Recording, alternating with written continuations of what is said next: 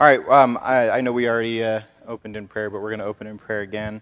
Um, so if you would, bow your heads with me as I pray. Thank you, Lord God, Father of our Lord Jesus Christ, for this group of believers and our faith in Christ Jesus and, and the love that we have for all the saints, because of the hope laid up for us in heaven. Please, Lord, fill this church with your, the knowledge of, your, of you and with all spiritual wisdom and understanding, so that we may walk in a manner worthy of our Lord Jesus Christ fully pleasing to Him. Let this church bear fruit in every good work, increasing in the knowledge of you, God, being strengthened with all power according to your glorious might. Give this church all endurance and patience with joy. Cause us to give thanks to you, Father, who has qualified us to share in the inheritance of the saints in light. Fill us with thanksgiving for your deliverance from the domain of darkness, for transferring us into the kingdom of your beloved Son, in whom we have redemption and forgiveness of sins. Open the eyes of our heart as we may attempt to see the image of the invisible God through your word. Amen. Uh, my wife Millie and I were talking with an insurance agent this week, and he was asking all kinds of questions for our home insurance, and uh, we were getting a quote, and so we were. Um, you know, going through this list of kind of mundane questions, and one of the questions he asked was, if our pool was more than 50 feet from a sidewalk? And our answer was yes, and his response was awesome.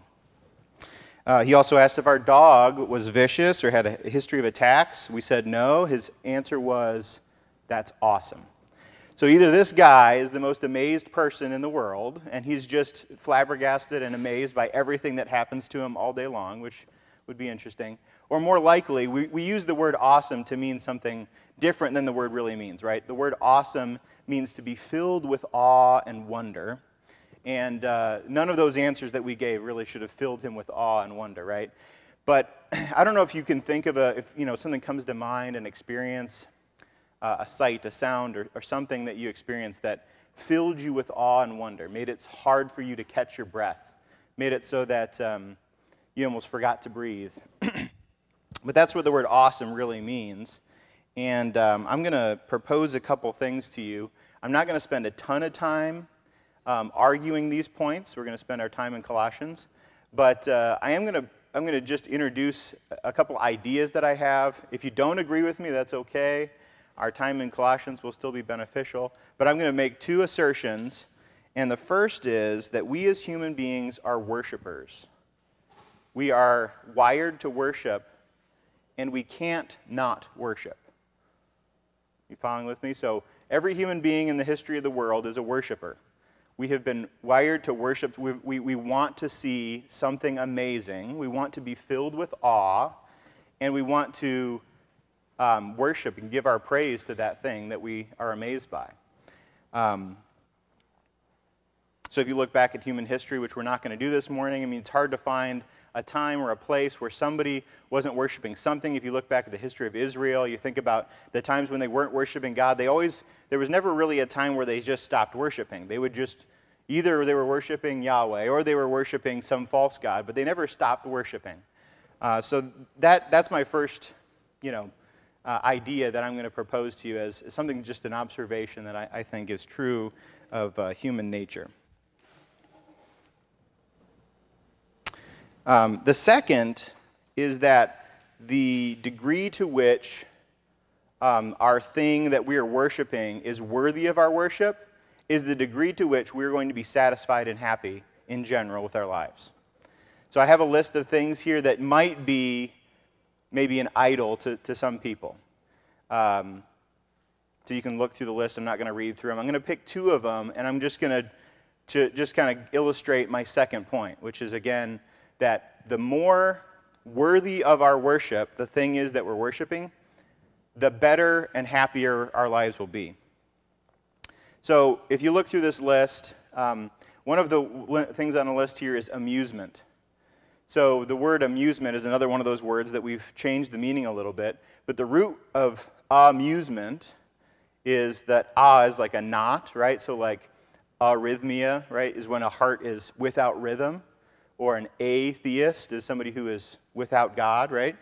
So, amuse, muse muse means to think. So, amusement originally was more of a distraction, something that caused you to stop thinking.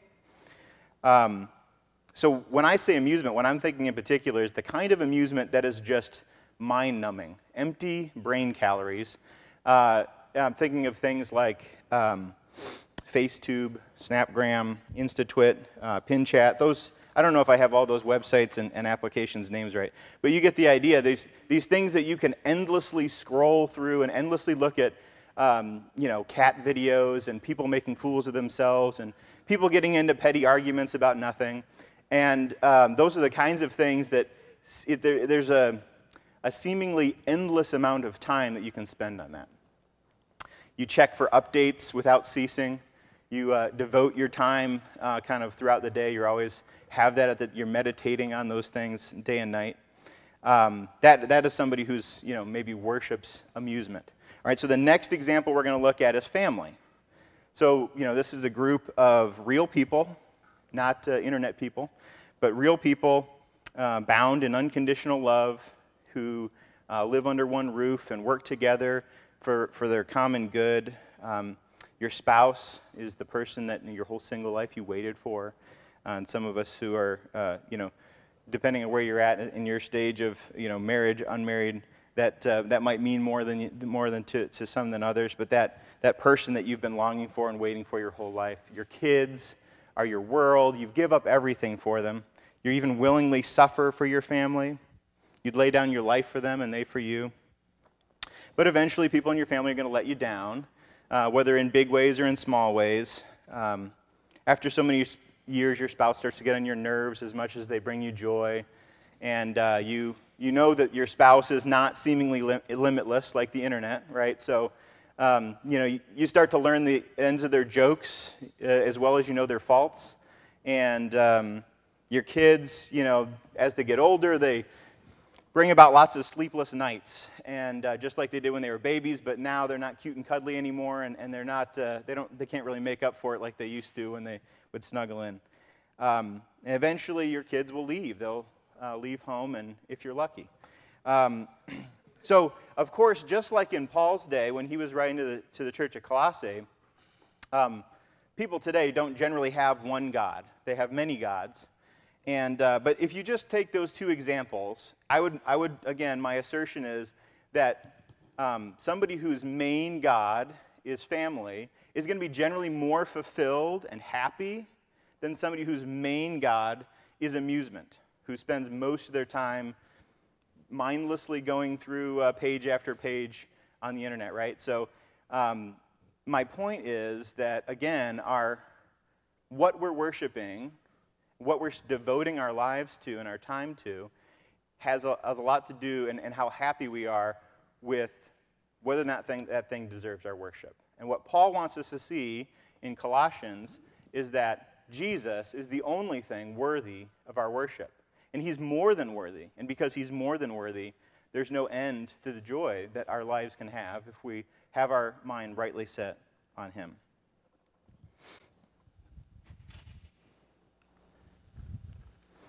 So um, I'm going to do a quick, if you would turn in your Bibles to um, Colossians chapter 1.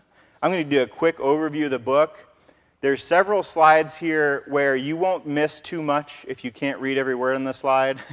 There's a lot on the slide, and I realized after I got here this morning that some of them are a little hard to read. We did make them bigger, but some of them are still a little hard to read.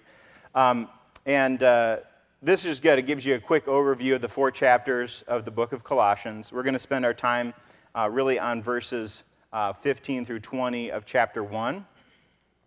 Um, but just to give you a quick idea of where, um, what, what, what's happening in the book of Colossians, the church in Colossae was who Paul was writing to.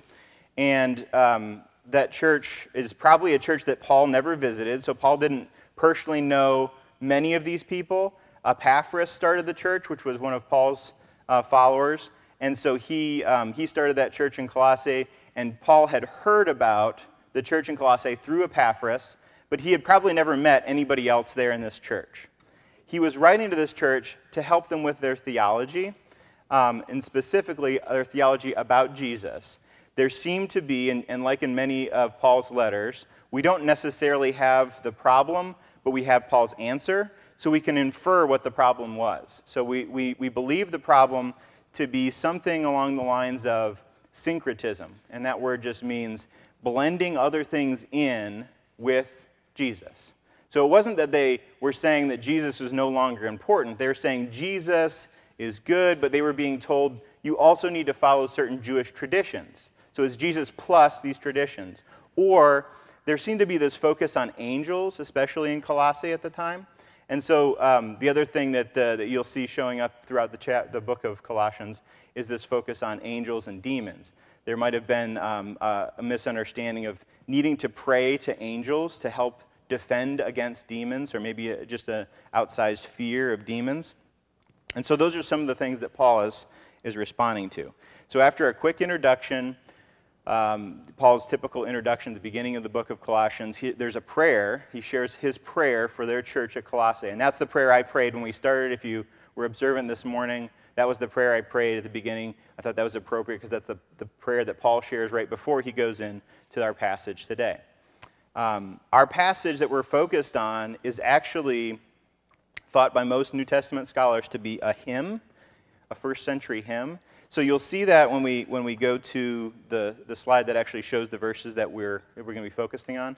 And there's a, a very lyrical sense to it, it, using some of the language that Paul doesn't typically use and, and kind of some of the formats that Paul doesn't, typically use.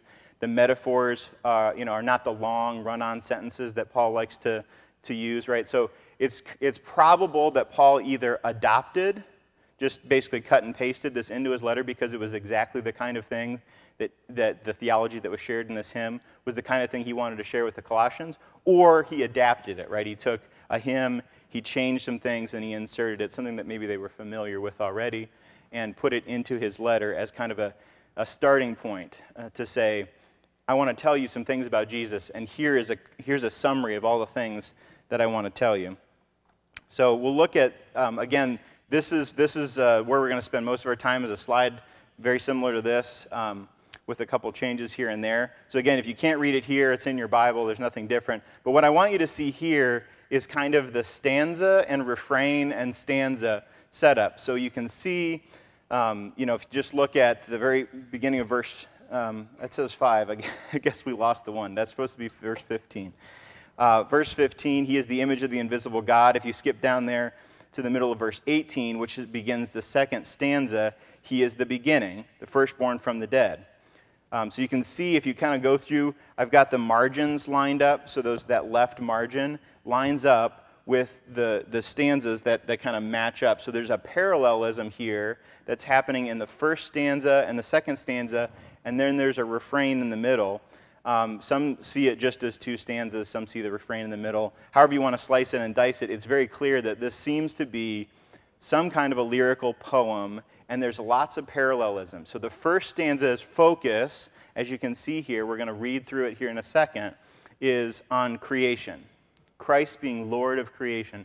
The second stanza's focus is on um, new creation. So we're going to see Christ as both the Lord of creation and of new and the, the new creation. So I'm going to go ahead and read this for us. Um, uh, basically, uh, to finish the introduction to the Colossians, after this, Paul makes some applications and then basically goes into how Christ, if he is all in all, will affect everyday relationships. Your relationships in church, your relationships at home, your relationships at work, um, and just kind of goes through all of life and saying, if Christ is all in all, live this way. And so that's really the book of Colossians. That's, that's, it's a short, good book. I highly recommend after after our little teaser of the book today. You go home and read it. It's, it's, a, it's a wonderful little book. Um, so I'm going to go ahead and read for you. So follow along w- with me, if you will, in verse, starting in verse 15. He, that's talking about Jesus, is the image of the invisible God, the firstborn of all creation. For by him all things were created, in heaven and on earth, visible and invisible, whether thrones or dominions or rulers or authorities, all things were created through him and for him. He is before all things, and in him all things hold together. And he is the head of the body, the church. He is the beginning, the firstborn from the dead, that in everything he might be preeminent. For in him all the fullness of God was pleased to dwell, and through him to reconcile himself all things, whether on earth or in heaven, making peace by the blood of his cross. So if you heard that and you thought, yeah, I get it, that's good, we're ready to move on, um, then you either were asleep or uh, you know your Christology in this passage really well, because there is a ton packed in. And I literally, I, you know, as I prepared for this, literally looked up, you know, sermons. I love to listen to other people's takes on the same things I'm going to preach on. Each one of these verses could be a 45 minute sermon because there is just so much there. So we're going to go through, we're going to look at 14 things that these verses say in six, six verses. We're going to look at 14 things that, G, that is said about Jesus. Don't get nervous. I know sometimes you're thinking like normally a, a, you know, a sermon has two or three points. So we're going to look quickly through 14 things. Our idea today is we're going to get the big picture of what Paul is trying to say about Jesus in these six verses because what Paul wants us to feel is Jesus is all in all. He is Lord, and we need to walk worthy. Both before and after um, this passage, Paul, Paul calls the Colossians to walk worthy, and then he paints this beautiful picture of who Jesus is. So hopefully, uh, despite my uh, failings, we get a, a picture of who Jesus is through this. so, again, you can see the poetry and the parallelism. Hopefully, you heard that. You, you recognize those phrases that repeated, and so we'll see that as we go line by line. So, let's take a, a quick look at the uh, 14 things that this says about Jesus.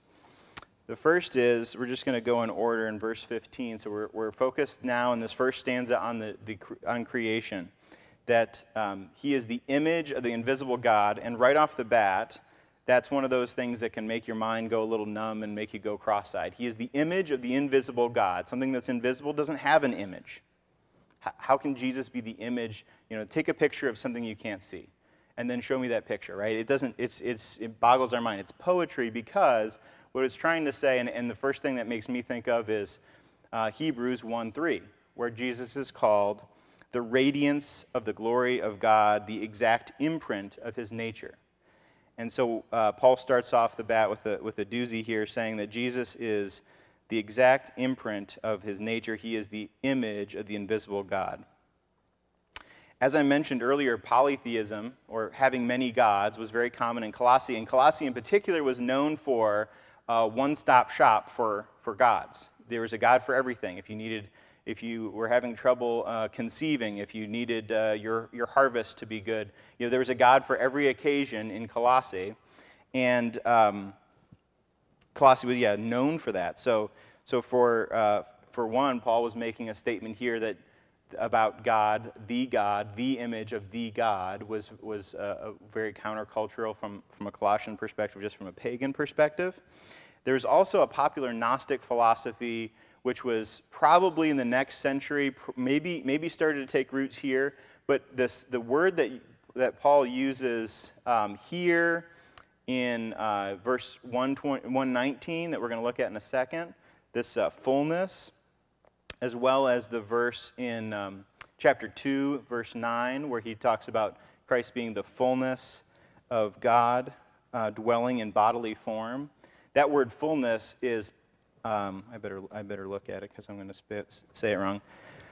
Pleroma, and that same word for pleroma in this Gnostic philosophy said that basically big G God was a combination of all these little gods or these basic, these basic ideas like um, you know, wisdom and, and things like that. And the combination of all those together was called the fullness or pleroma, that's what, that's what Paul is saying Jesus is. So, from a Gnostic perspective, um, some would say, well, that, that's not what Paul had in mind because that really didn't become popular to the next century. Others would say that that idea was starting to become popular already.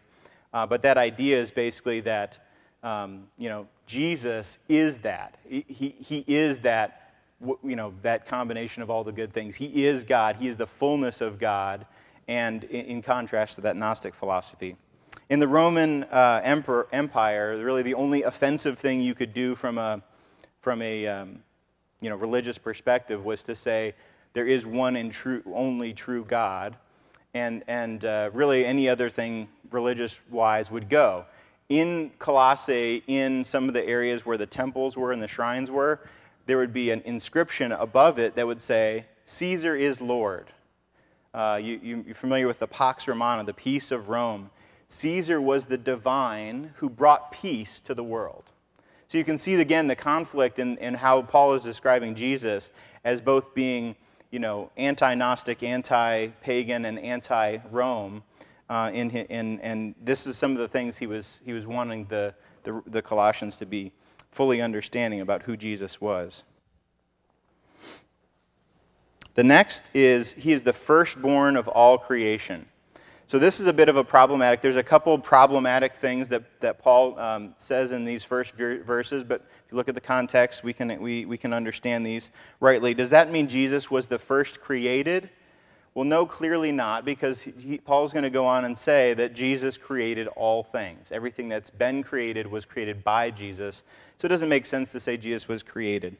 I think it's helpful to look at um, Psalm 89 27. That same uh, idea is, is uh, here, Psalm 89 27 is David recounting what God had told him about himself. So this is God talking to David, and he says he will make David the firstborn, the highest of all the kings of the earth.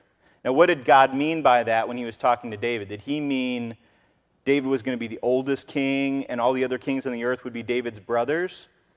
No, you're probably familiar with plenty of Bible stories where the firstborn was in a position of authority. The firstborn was the heir and in a position of privilege. So when Paul says that Jesus is the firstborn of creation, what he's saying is that Jesus is in a position of, of privilege over all creation. The NIV is helpful. If you have an NIV version, it'll say that Jesus is the firstborn over all creation, not of all creation. So he's, he's not part of the creation, but he's over that creation. So it's really a positional statement that Paul's making.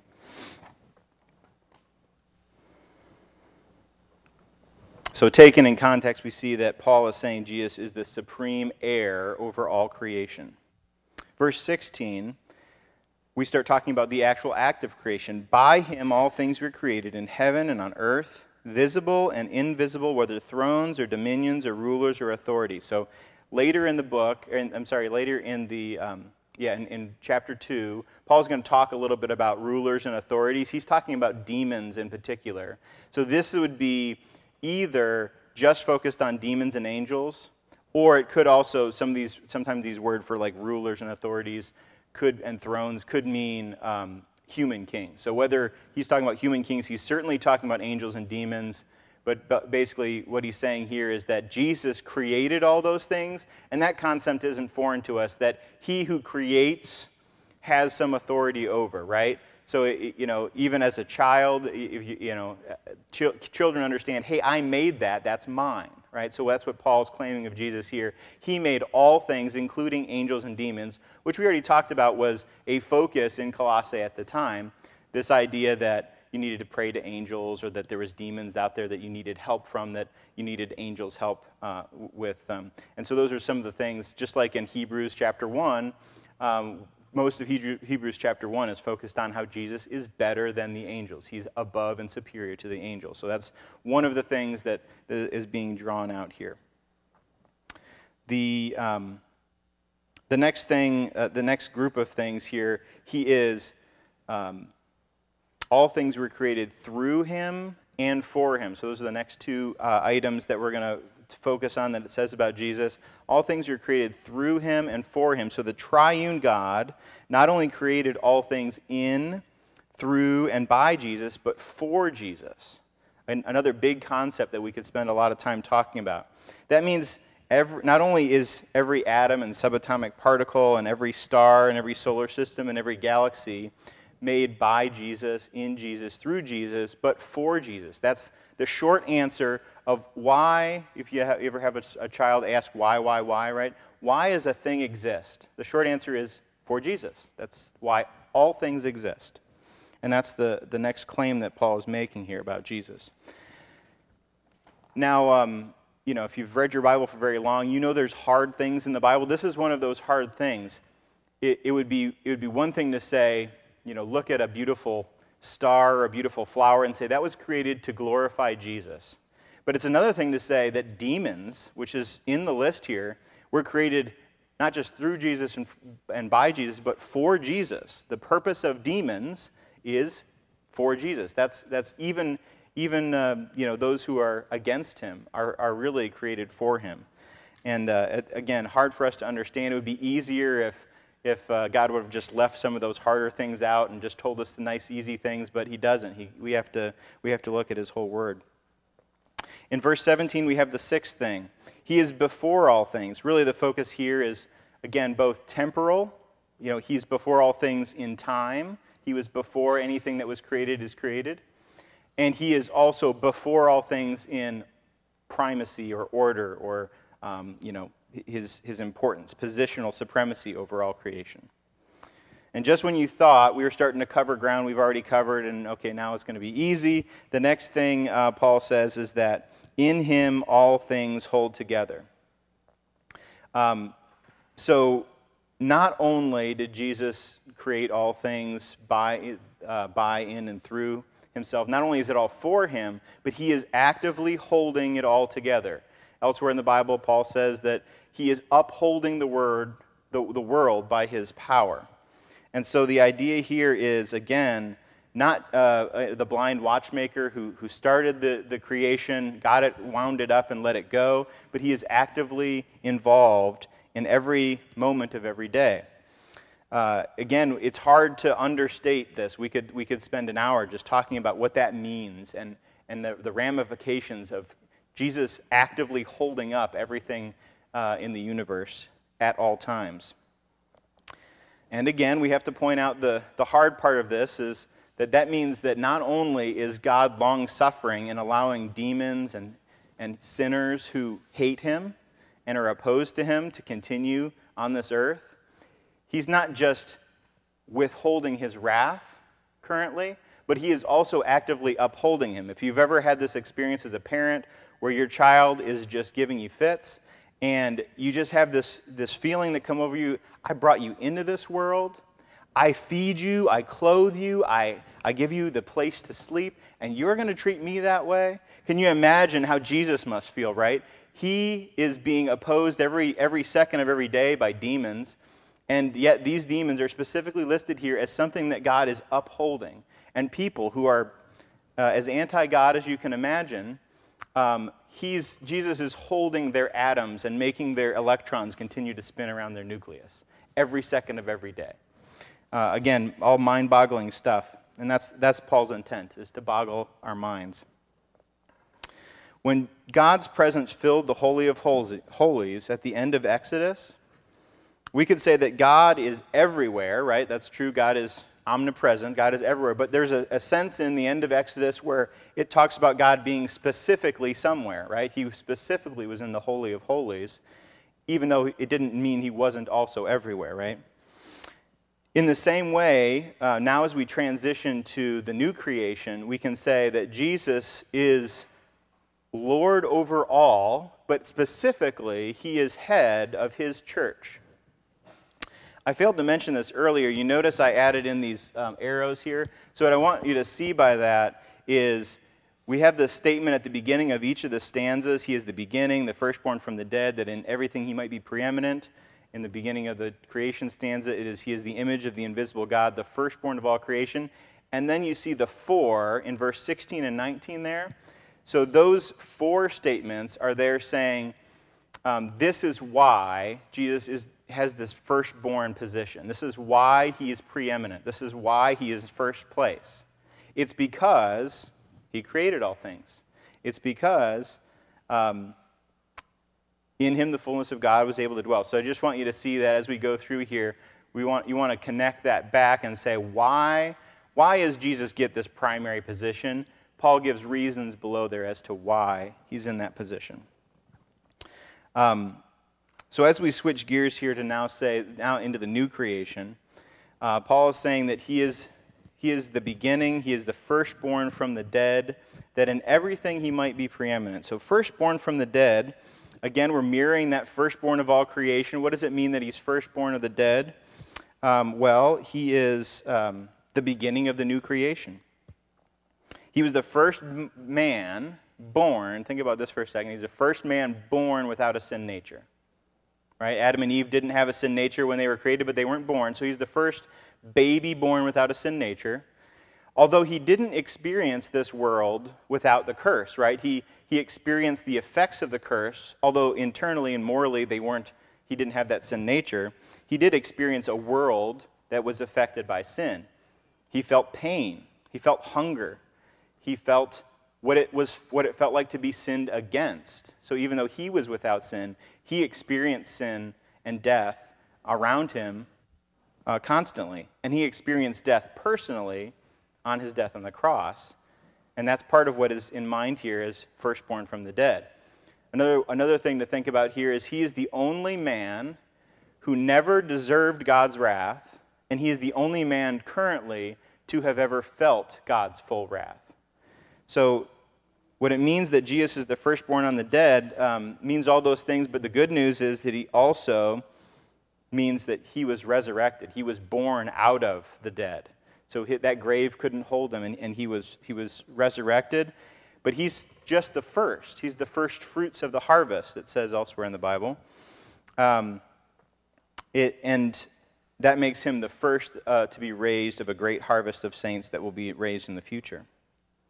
In everything, he is preeminent, is the 11th thing that we're going to look at. Preeminent is not a word we use all the time, but it just means first place, supreme, paramount. Um, again, why is he preeminent? We're going to look at that in, in, in the arrows here now in the next uh, couple sections. Uh, verse 20, I'm sorry, uh, verse 19. In him all the fullness of God was pleased to dwell. This is a phrase we've already looked at. And again, it's one of those concepts that's just hard to wrap your mind around. Jesus was fully man and yet fully God. And um, all of the fullness of God was pleased to dwell in him. And I want you to remember this pleased, God was pleased here, and that replies down further. He was also pleased to reconcile things to himself, making peace by the blood of the cross. So keep that pleased, God being pleased to dwell in Jesus and that pleased kind of flows down through the rest of these arrows as well. This is uh, an, an, another tricky verse. Um, I'm sorry, I'm skipping ahead. Um, so the um, so Jesus being again fullness of God, hard to wrap your mind around, but uh, he's the Word made flesh and dwelling among us. He's the great High Priest and the and the one true King. And being King, he will reconcile to himself all things, which is the 13th thing we're going to look at. Now, this is another tricky verse, uh, reconciling himself. When we think of reconciled, you might think of you know, a relationship that's damaged and then it's mended and you're reconciling. You're embracing that person and things are good now.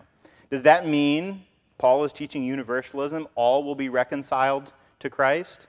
Well, in this case, we can, again, because we, we have a dozen other places where Paul is more clearly focused on the negative side of things right here, th- remember, we're in we're in, the new creation. So he's talking about new creation and reconciling on the positive side, right? Reconciling his people, reconciling creation.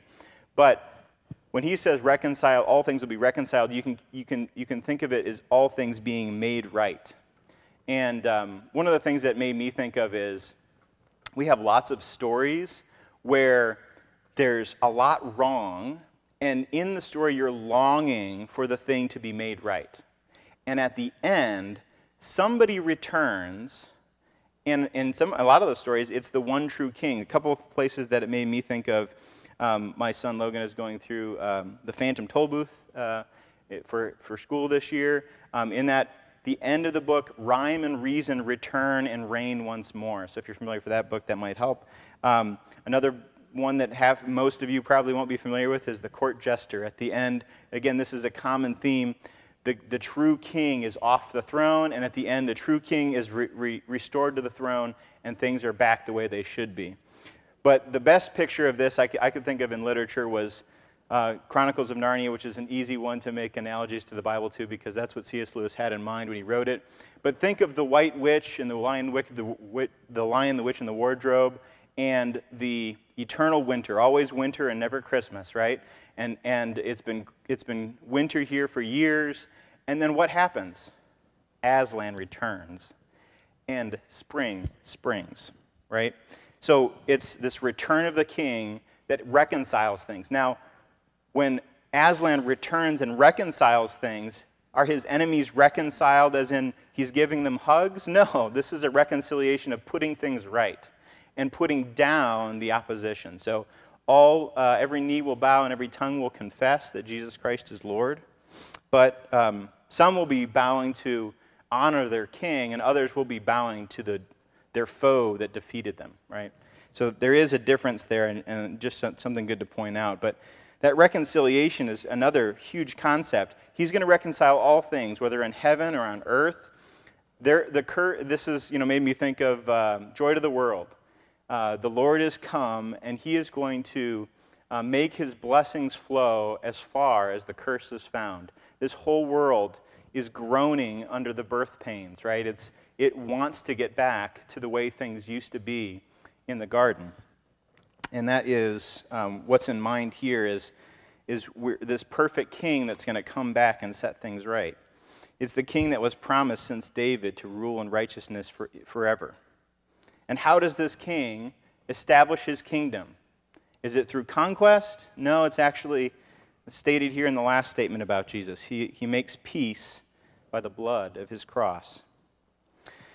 And this peace is a true peace. This isn't a feeling of peace. It's not a, a peaceful feeling that you get when you're looking at a calm, serene lake or, or you know, and, and, and uh, you're all by yourself kind of a peace.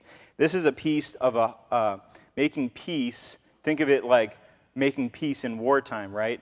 You are, we are hostile with an almighty, holy God. We are in darkness and God is in light, right? And so both before and after this, Paul uses those those word pictures of being in darkness and being brought into light, or being hostile to God and being reconciled to Him. And so that's what's happening here is Jesus is making peace. He's the ultimate peacemaker and bringing together God and man. It's a costly peace. This cost him his blood on the cross, and it's a lasting peace. This is an ultimate reconciliation. Putting things back the way they should be, breaking the curse so that God can again walk with his people in the garden for endless days. Uh, last week, if you were here last week, Mr. Whitney showed a video of, of the names of Jesus. This, it was really kind of neat to see them spoken and, and, and on the screen back to back to back. It was hundreds of names. I didn't count, I lost count. But according to uh, Billy Sunday, there are 256 names given in the Bible for the Lord Jesus Christ. And I suppose this was because he was infinitely beyond all that one name could express. So that's what we tried to do here uh, this morning. Uh, again, it, you know, I, I, barely we're barely scratching the surface on all these on the, all these topics, but hopefully some of those things um, are, are, you know things that'll make you think about how great um, a, a, God that we have. So, what are some takeaways that we can we can make from this? Uh, first, again, what Paul says immediately after this in verse 21 and through 23 is that you were hostile to God and you were reconciled. So Paul immediately makes a personal connection it is great news that there is a king coming who's going to be the king that rules in righteousness and reconcile all things to himself. But the even better news, personally, is that you have been reconciled to this king. This king has chosen you to be brought from darkness into light by the blood of his cross. The next thing we can, um, that we can apply here is Jesus deserves first place. Uh, I like the way uh, J.D. Greear says it Jesus plus nothing equals everything. As soon as we start adding things to Jesus, we're actually taking away from the worship that we, that we really, that he deserves entirely. He, he deserves first place. I don't recommend this, but if you think about telling your spouse, darling, of all the women that I love, I love you the most, right? you are on the top of the list. I'll show you the rest of the list. There's like 10 others, but you are number one. And I just want you to know that, right? That's, that's your wife is going to say, sorry, I'm either, I'm either the only one on the list or I'm not on the list at all. And that's exactly how it works with Jesus. He, he is a jealous God, and he does, not, he does not want to share our list with this list of other gods that we're also worshiping. Um, Paul, again, applies this. We talked about this briefly in the summary, but he goes on for the rest of the book of Colossians and he talks about at home with our children and our spouse, at, at church with our fellow believers, at work with employees and employers. We, are spent, we spend our entire lives around people who, uh, to varying degrees, don't deserve our best, but Jesus does. And that is what we're being asked to do. Paul's asking us to treat others better than they deserve because Jesus treated us better than we deserve. And ultimately, it's all for him. And that brings him glory. Both directly before and directly after, at, at the beginning of chapter 1 and the beginning of chapter 2, um, after this, Paul asks the Colossians to walk worthy.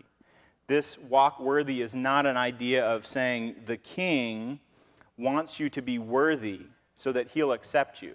But instead, because the king has accepted you, and because this king is so great, walk worthy. Follow this king and do so the way he would want us to, because he has inspired us to, not because we're afraid he's going to, you know, cut us out, but because he's inspired us to walk with him. So you're, wa- you're worshiping something. What is it? Uh, I think, um, you know, back to, to the children of Israel, right? They were always worshiping something. A lot of times it was God and something else. Sometimes it wasn't God at all, it was just something else. Um, but that's the hard thing we have to ask ourselves what are we worshiping? So, back to my original points. You were made to worship the image of the invisible God, the King of the universe the one worthy of our praise, because he is infinitely great, worshiping him is infinitely satisfying. Back to my, my, two, my two things that I started with. We're all worshiping something, and whatever we're worshiping, the, uh, the degree to which is worthy of our worship is the degree to which we will be happy and satisfied. Because Jesus is infinitely worthy, there is no end to the satisfaction and joy that comes in worshiping Jesus. And because of that, there's no end to the glory that we can give back to Jesus. He is glorified in our satisfaction. When we see that Jesus is infinitely worthy of our worship like nothing else is, he is glorified, which is our purpose in this life and the next. So I'll close with the words of Oswald Chambers, who say it better than I can. A man or a woman does not know God who does not know God demands an infinite satisfaction from other human beings, which they cannot give. And in the case of the man, he becomes tyrannical and cruel. It springs from this one thing the human heart must have its satisfaction, but there is only one being who can satisfy that last abyss of the human heart, and that is the Lord Jesus Christ. Let's pray. Dear Heavenly Father, we thank you for your Son, Lord Jesus. Um, we just uh, we praise you, uh, Lord, for who you are and um, what you've done. And we uh, are just we see through a, a mirror dimly. We we just uh, we just see shapes and shadows. And um, when we see you, um, all this uh, the the walking worthy would be so easy if we really saw who you really were. And I pray that you would do that for us. I pray that you would open the eyes of our hearts. Help us to see you in a way that we've never seen you before, and that that would cause us to love you more. And the more we love you, the more we know you, the more you're glorified in our lives. I thank you for our time. I thank you for this, your word. I thank you for revealing yourself to us through your son. And I thank you for um, the book of Colossians and our time together this morning. And I pray that you would uh, bless it to our hearts, help it to grow and, and flower, and, uh, and help us to bring you glory and honor with our lives. Pray all these things in Jesus' name. Amen.